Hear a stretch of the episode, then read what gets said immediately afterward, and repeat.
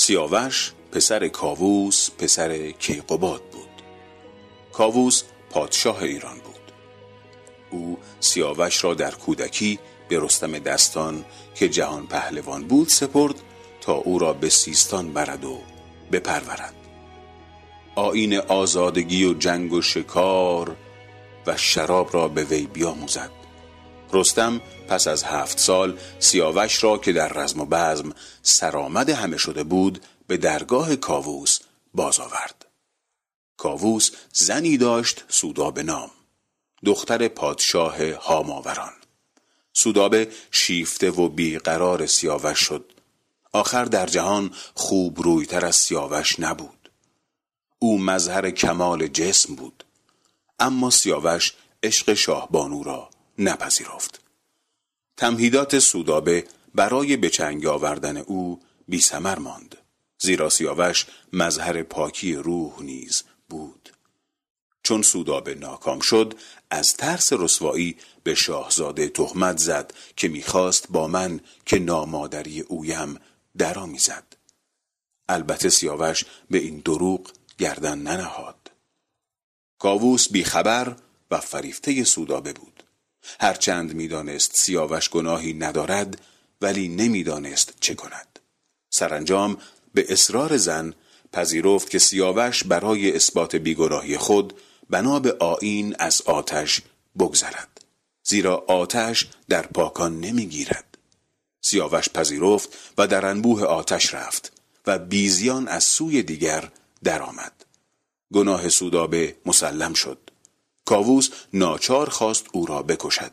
سیاوش می‌دانست که پدر خاطرخواه زن است و روزی پشیمان می شود پس خود میانجی شد و از کاووس خواست که از خون او بگذرد و کاووس گذشت.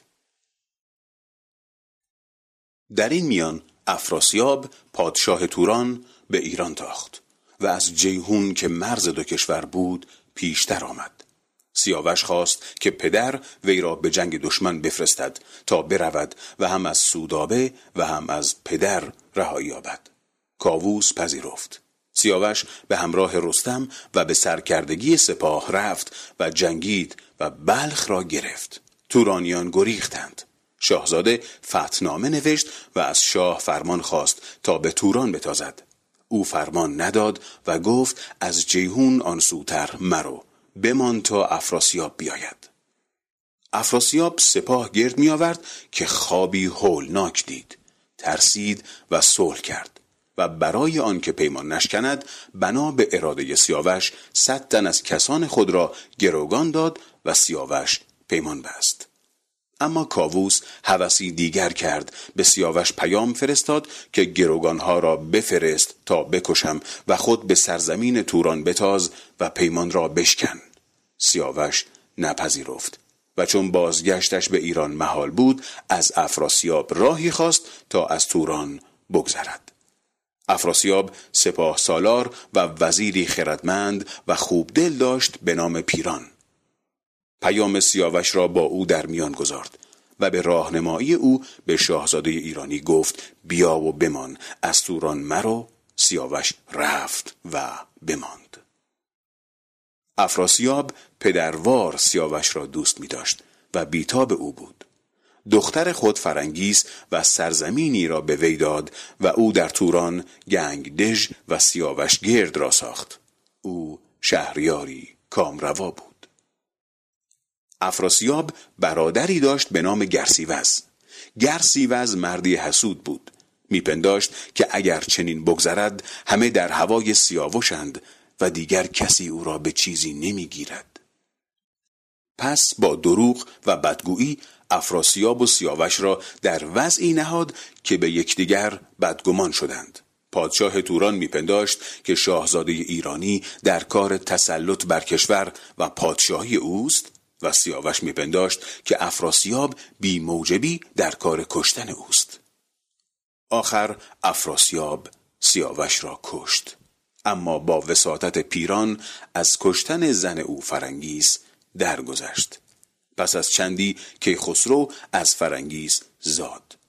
پیران کیخسرو را به شبانان سپرد تا از دربار و پادشاه دور و در امان باشد. زیرا افراسیاب می ترسید که فرزند سیاوش به خونخواهی پدر او را بکشد. خبر کشتن سیاوش که به ایران رسید رستم به تلافی سودابه را کشت و به توران تاخت و چند سال در آن دیار قارت و کشتن و سوختن کرد و سپس به زابلستان بازگشت.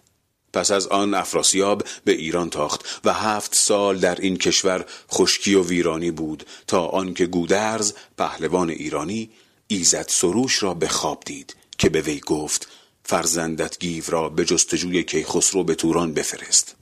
فقط او می‌تواند کیخسرو را بیابد و باز آورد. رهایی کشور از قحط و رنج افراسیاب تنها به آمدن او بازبسته است. گیو هفت سال در پی کیخسرو بود تا او را یافت. آنگاه همراه با فرنگیس و به یاری اسب و زرهی که سیاوش برای کیخسرو و گیو بر جای نهاده بود جنگ کنان از توران گریختند و به ایران رسیدند.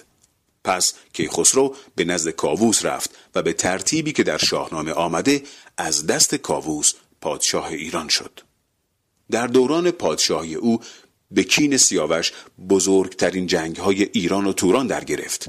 جنگ های نهایی را او خود هدایت می کرد سرانجام تورانیان مغلوب و افراسیاب و گرسیوز فراری و اسیر و کشته شدند. کیخسرو شست سال به عدل و داد پادشاهی و آبادانی کرد و پس از آن از سلطنت کناره گرفت. دیگری را به پادشاهی برگزید و خود از جهان روی برتافت و به مینو رفت. اینک این کتاب گزارش و تعویلی است از غروب پدر و طلوع پسر. از کشتن سیاوش در دوران افراسیاب و کاووس و پادشاهی کیخسرو. از مرگ و رستاخیز.